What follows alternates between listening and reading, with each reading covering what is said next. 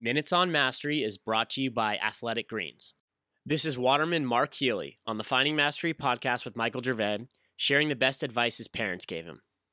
Okay, so if there was a thought or yeah, let's go thought first. Was there a thought that your parents installed in you? And that's a weird word, but dropped in or watered or seeded in you from an early age that you're like, God, I wish other people would get this for their family, right? Or they could just adopt it now. Like, what would be that thought or two thoughts, you know, or three thoughts, whatever? There are a couple of moments on that that street that I grew up on. Like very, it's so interesting because they're like my earliest memories, but I remember them like vividly. One from my mom and one from my dad.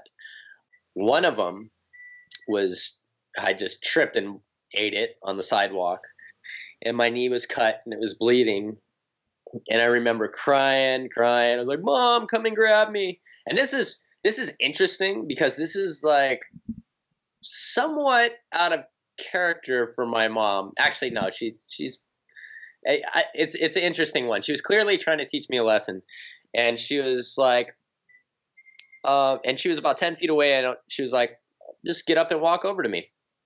And I remember like something clicked in my head. I was like, "Wait a second, my knee actually doesn't even hurt that bad. Yeah, it's bleeding, but it doesn't hurt, and I can totally get up and walk to her." I just stopped crying, walked over, and I was like, "All right, that's it." Like, Oh, it, yeah, and it yeah. instilled something in in me that like, you know, there's no use in whining about your situation. Like, you're the one to change it. And then another one was um, we were drive driving back to our house on our street, and uh, I mean, North Shore was pretty ghetto back then. Like, there's it could be a rough neighborhood. And I remember my daddy. There's this giant local dude, like big dude, walking up our street, and it.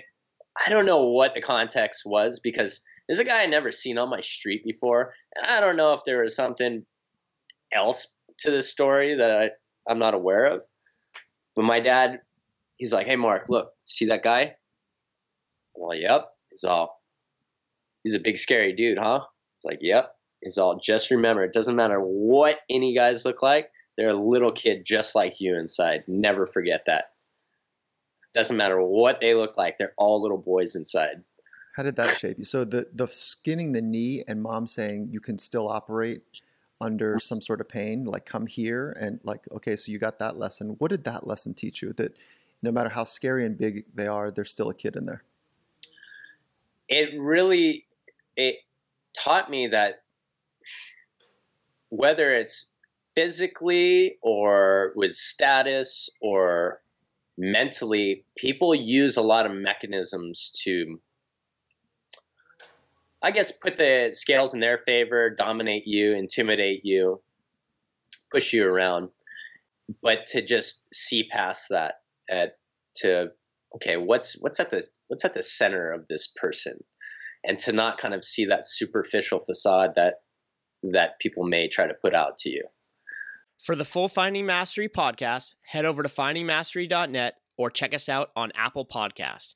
And for a special offer from Athletic Greens, head to athleticgreens.com slash finding mastery.